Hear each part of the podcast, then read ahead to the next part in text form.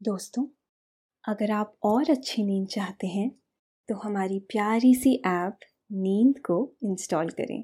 इस ऐप पर आपको एक्सक्लूसिव स्लीप स्टोरीज मिलेंगी। इंस्टॉल करने के लिए आप हमारी वेबसाइट नींद डॉट ऐप पर ज़रूर आइए। भूल भुलैया की सैर। लखनऊ का बड़ा इमाम बाड़ा।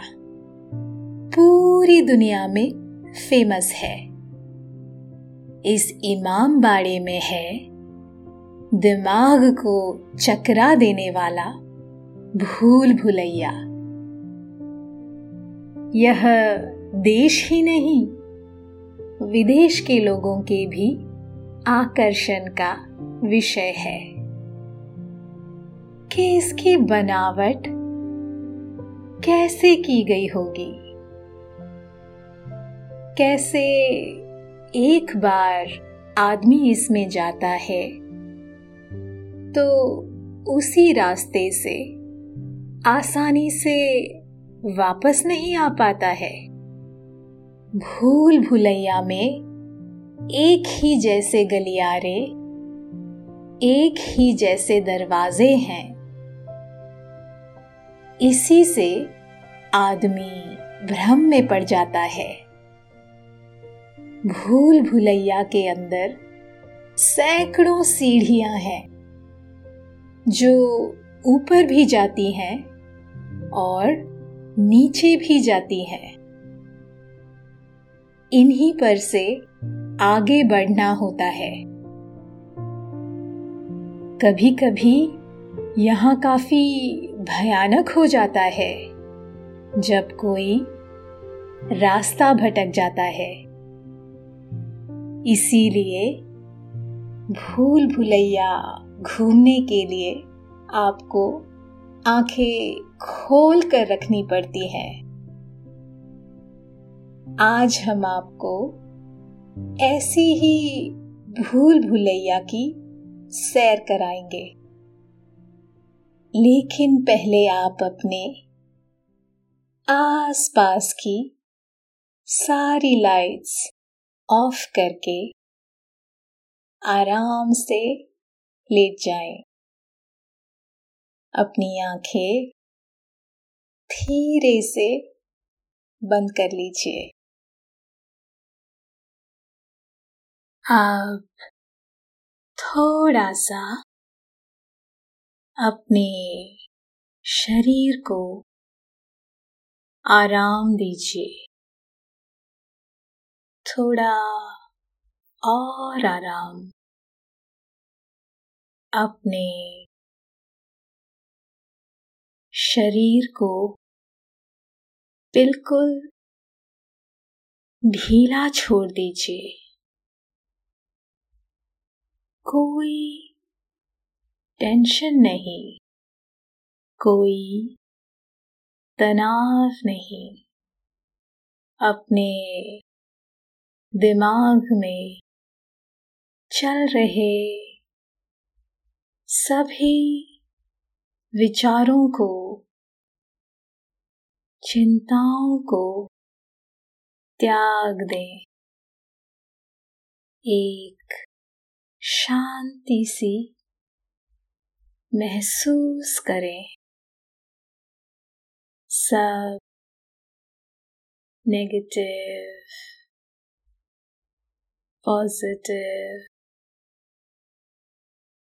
विचारों को धीरे धीरे निकाल दें। हाथों को सीधा करके अपनी कमर के साइड में रख लीजिए। अपनी सांस पर ध्यान लगाए। इसको धीमे या तेज नहीं करना है। बस ध्यान देना है कि कैसे वो आपकी नाक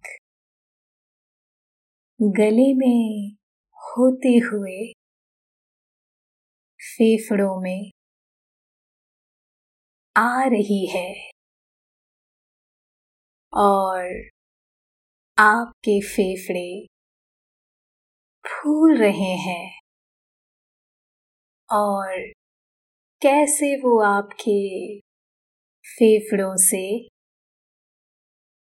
वापस गले और नाक के माध्यम से वापस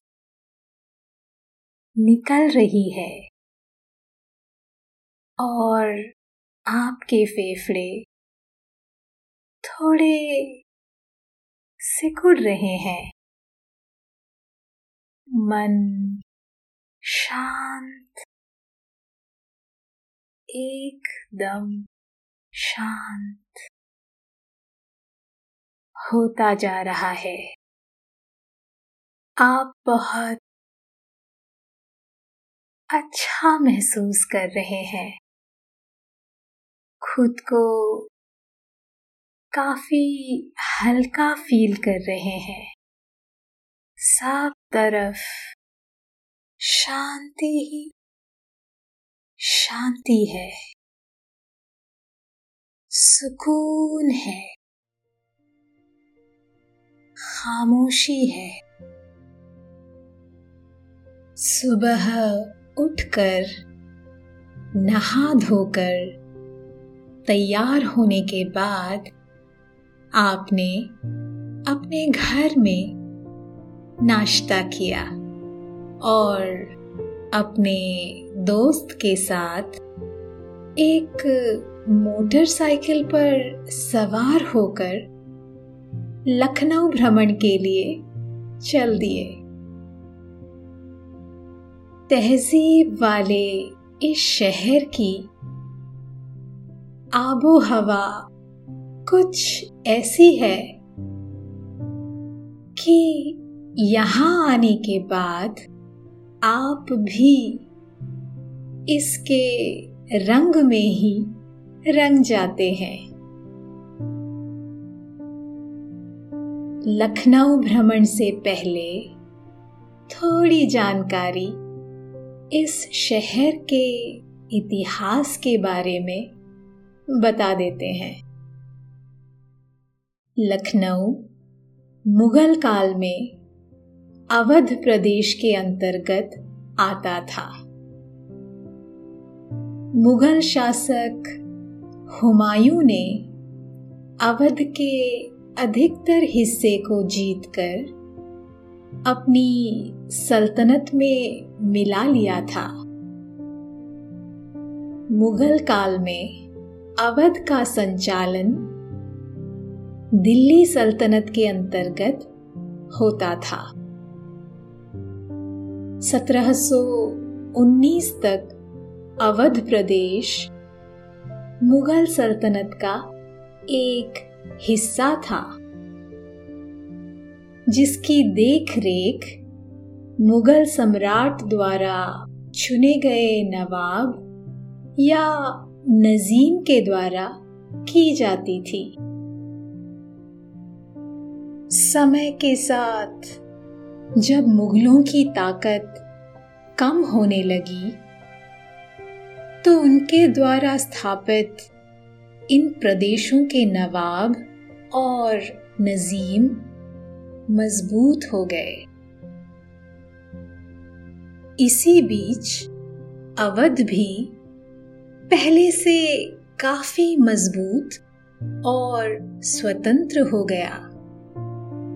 फिर 1722 में शादत खान अवध के पहले नवाब बने। लखनऊ के नवाबों को पहले अवध के नवाब के नाम से जाना जाता था। पर अवध के चौथे नवाब आसिफ उद्दौला ने जब गद्दी संभाली तो अवध की राजधानी को फैजाबाद से बदलकर लखनऊ कर दिया। इसलिए बाद में अवध के नवाबों को लखनऊ के नवाब के नाम से जाना जाने लगा। आसिफ उद्दौला के शासनकाल में लखनऊ में कई इमारतों का निर्माण हुआ, जिसमें दोनों इमाम बाड़े और रूमी दरवाज़ा प्रमुख है।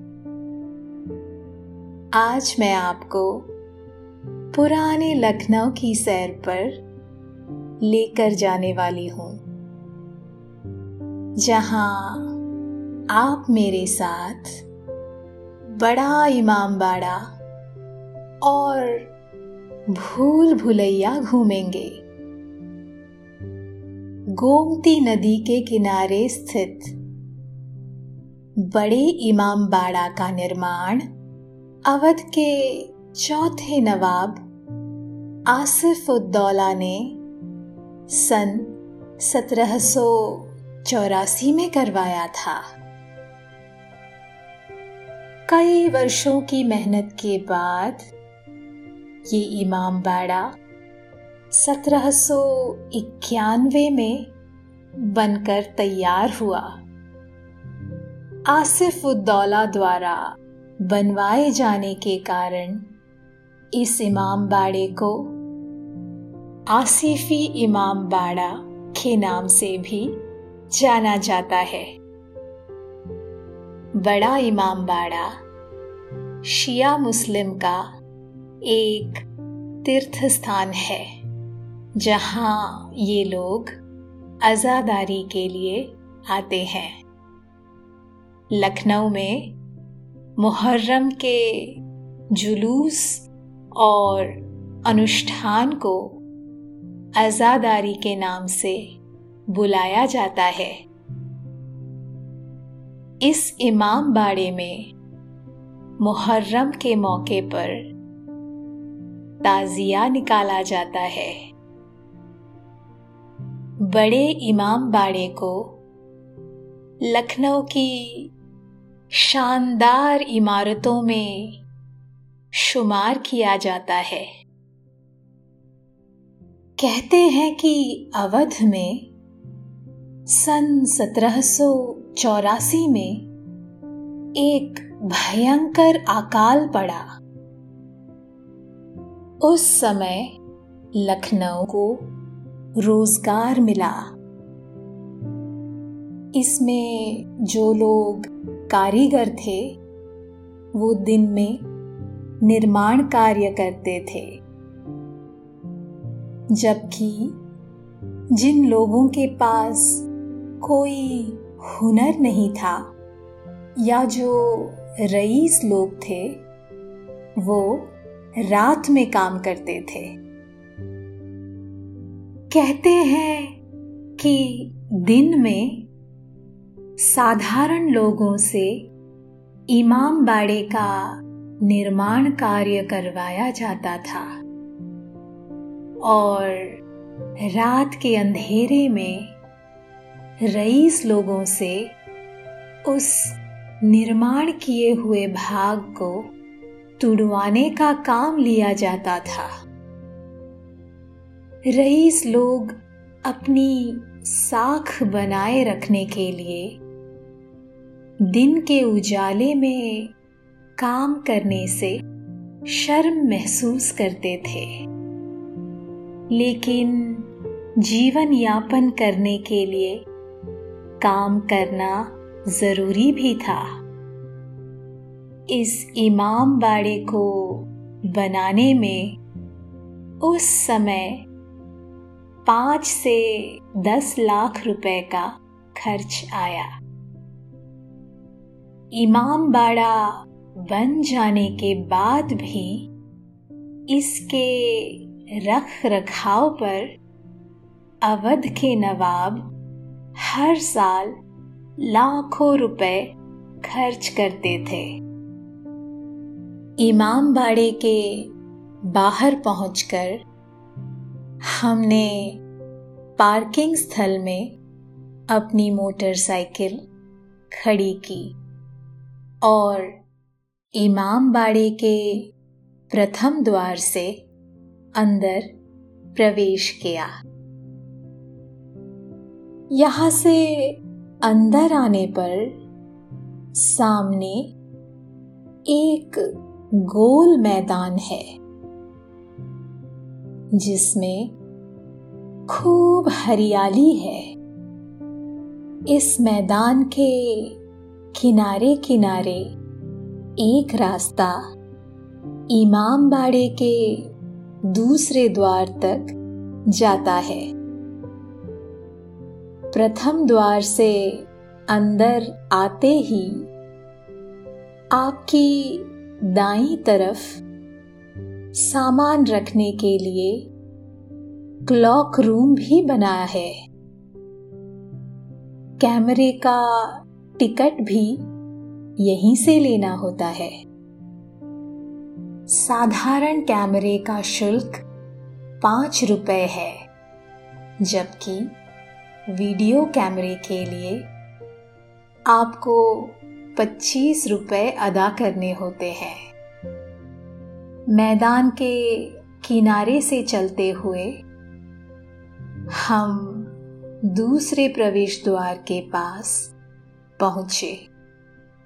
यहीं पर टिकट घर है, जहाँ से अंदर जाने की टिकटें मिलती हैं। अलग अलग इमारत में जाने का अलग अलग शुल्क लगता है, जबकि अगर आप एकीकृत पास बनवा लेंगे तो आपको सुविधा रहेगी। एक पास पचास रुपए का है।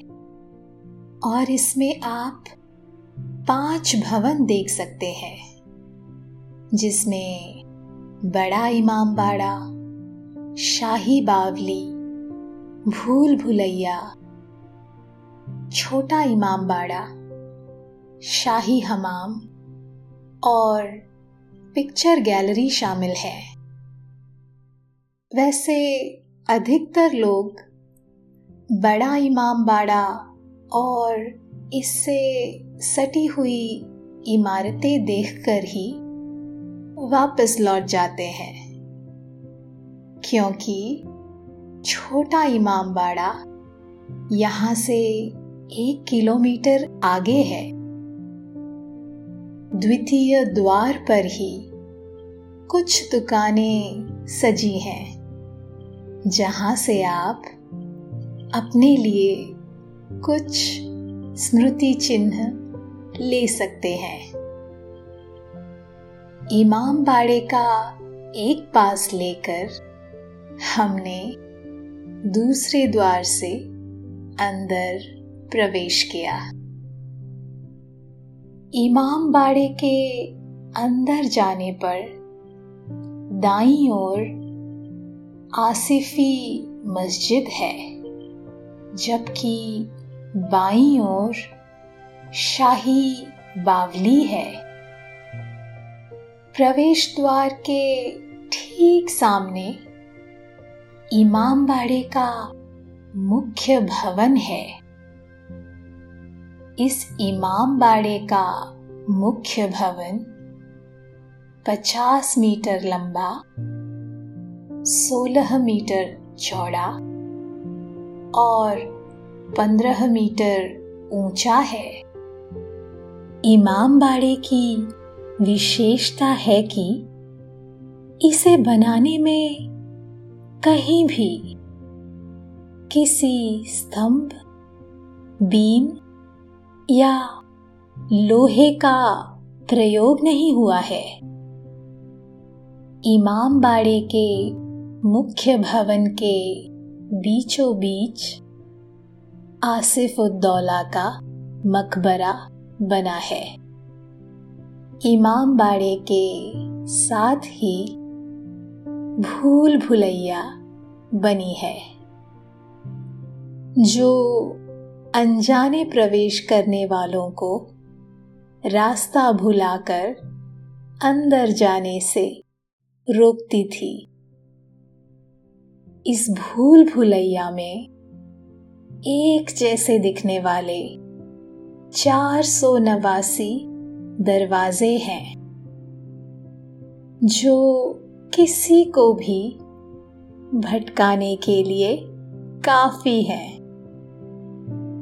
आसिफी मस्जिद में गैर मुस्लिम लोगों को प्रवेश की अनुमति नहीं है, जबकि बाकी सभी इमारतों में ऐसी कोई पाबंदी नहीं है।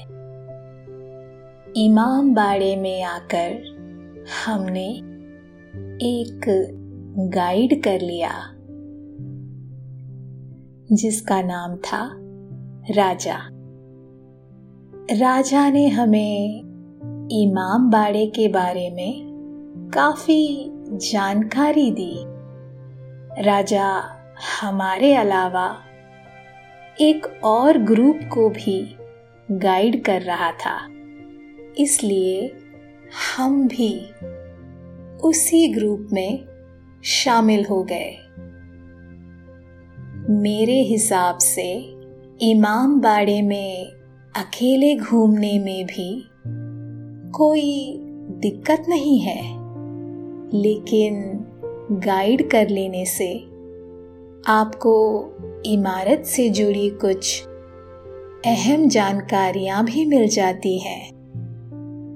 अकेले घूमने पर आप बाकी लोगों का अनुसरण करते हुए घूम ही लेंगे। पर रास्ता भटकने पर दिक्कत हो सकती है। गाइड का तो यहाँ रोज का घूमना है। इसलिए वो सभी रास्तों से अच्छी तरह से वाकिफ हैं। इमाम बाड़े में जूते चप्पल पहनकर जाने की अनुमति नहीं है।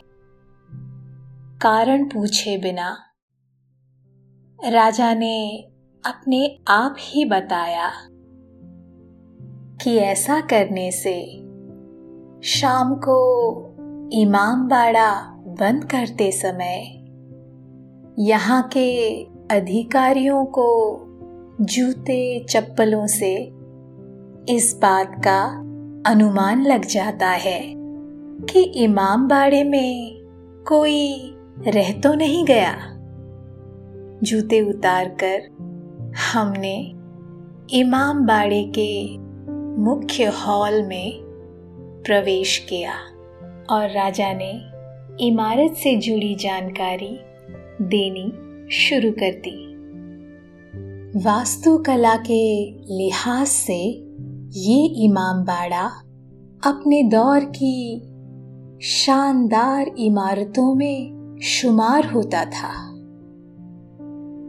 बड़े इमाम बाड़ा की वास्तुकला मुगल शैली को प्रदर्शित करती है, जो पाकिस्तान के लाहौर में स्थित बादशाही मस्जिद से काफ़ी मिलती जुलती है।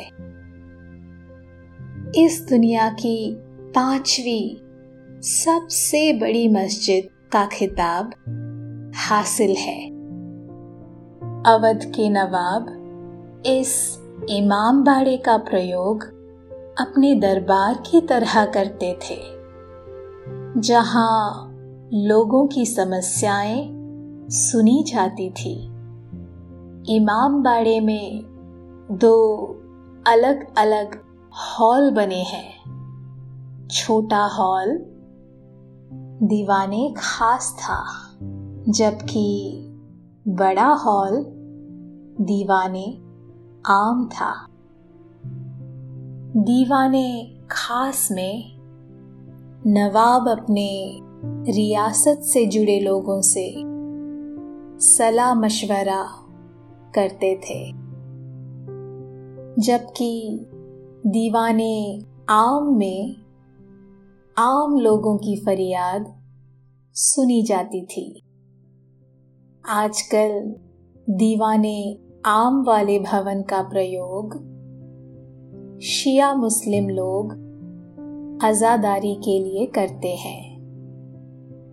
दीवाने खास में नवाब के अलावा उनकी बेगमों के बैठने की भी व्यवस्था थी। हॉल के अंदर चारों तरफ़ ऊपरी भाग में बेगमों के बैठने के लिए सिंहासन लगे थे, जो आज भी मौजूद है। दीवाने आम में नवाब के बैठने के लिए एक ऊँचा चबूतरा बना है, जहाँ कभी सिंहासन भी रहा होगा। आजकल इसे ढक दिया गया है। ये भी माना जाता है कि पहले इस इमाम बाड़े के अंदर से ही एक रास्ता गोमती नदी के लिए जाता था। जिसे बाद में बंद कर दिया गया। इस भवन के दीवारों और छत की संरचना कुछ इस तरह की गई है कि एक कोने में खड़ा होकर यदि कोई व्यक्ति धीमे से कुछ कहे तो दूसरे कोने में खड़े आदमी को वो बात एकदम साफ़ सुनाई देती है। इस बात को प्रमाणित करने के लिए यहाँ के गाइड आपको माचिस की तीली जलाकर और कागज़ फाड़कर भी दिखाते हैं।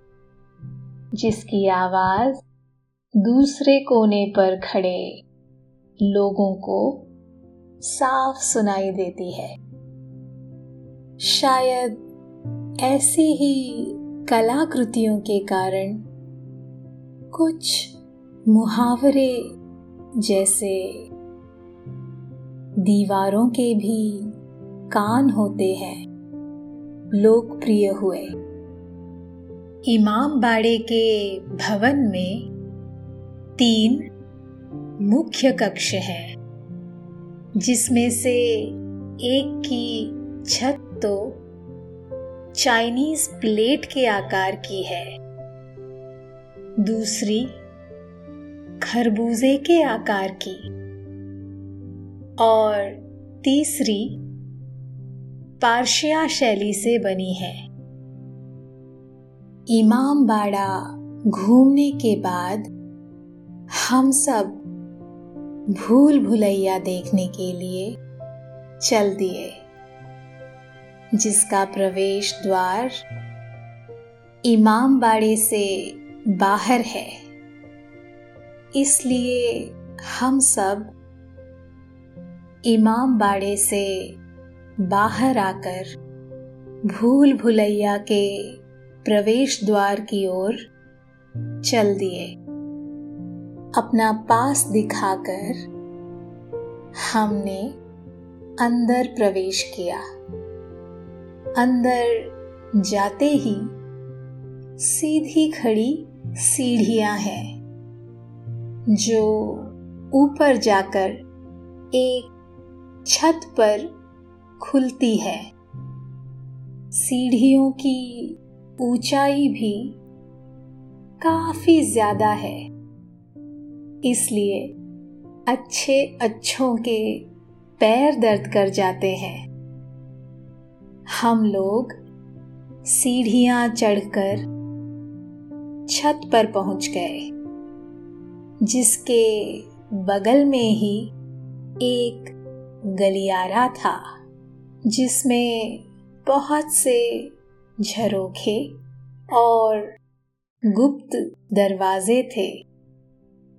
इन दरवाजों और झरोखों का आकार कुछ इस तरह का है कि ये इमारत के ऊपरी भार को अपने तक ही रोक लेते हैं।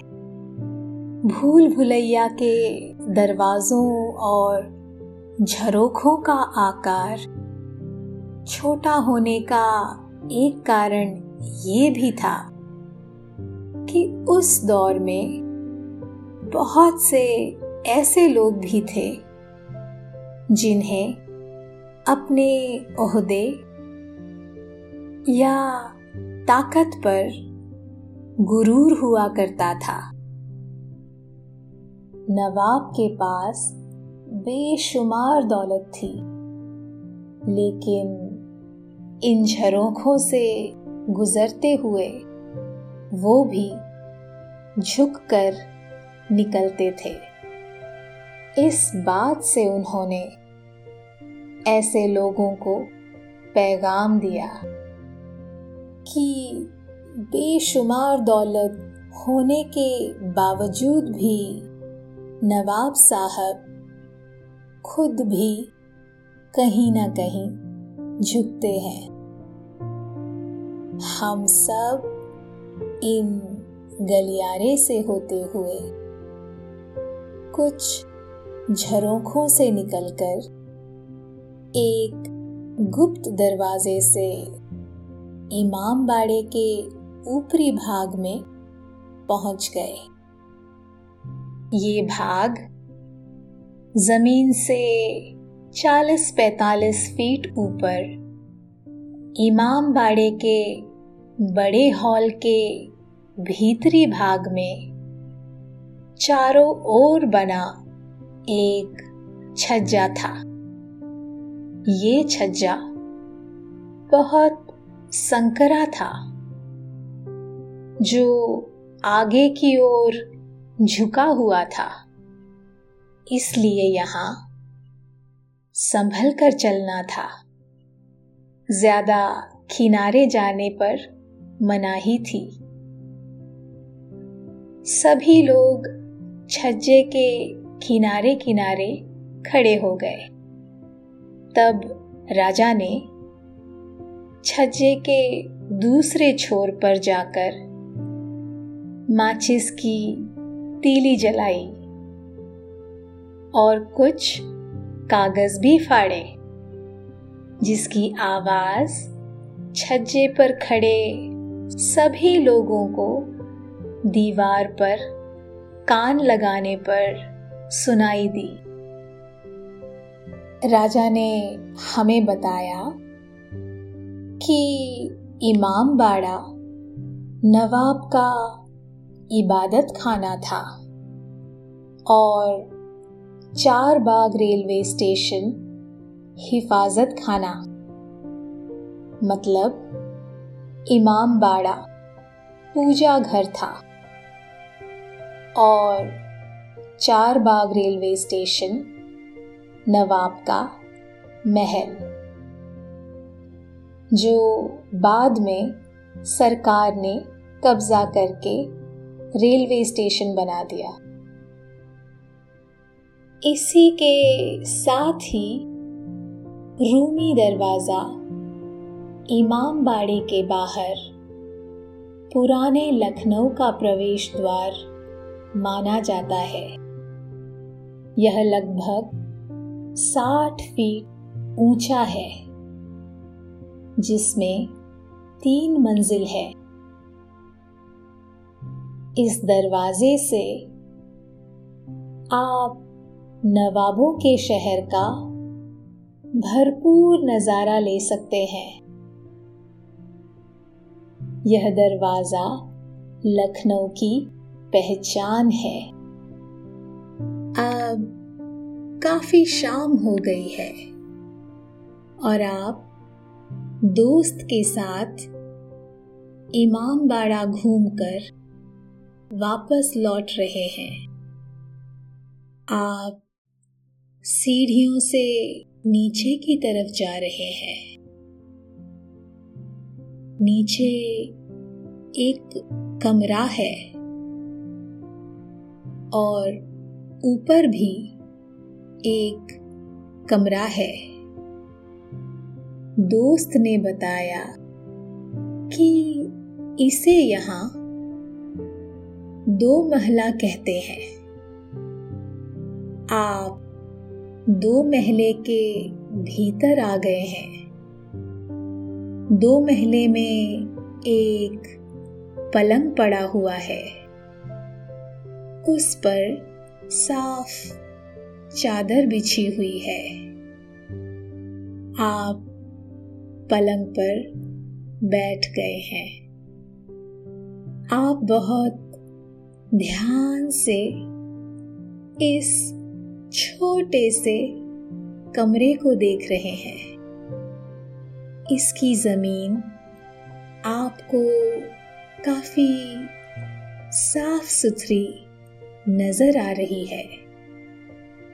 दीवारें भी कलरफुल पेंट से रंगी हुई है। कमरा काफ़ी साफ़ सुथरा और ठंडा है। इसमें एक छोटी सी खिड़की भी है। उससे ठंडी ठंडी हवा अंदर आ रही है। दोस्त आपको छोड़कर वापस चला गया है। ताकि आप कुछ देर आराम कर लें। आप थोड़ा थक से गए हैं और बिस्तर पर आराम से लेट गए हैं। इस कमरे में आपको बहुत आनंद आ रहा है। आपने आँखें बंद कर ली हैं और कमरे की ठंडक और शांति को महसूस कर रहे हैं। आँखें ओझल होती जा रही है। नींद आपकी आँखों में भरती जा रही है। आप धीरे धीरे नींद की आगोश में समाते जा रहे हैं। समाते जा रहे हैं। शुभ रात्रि।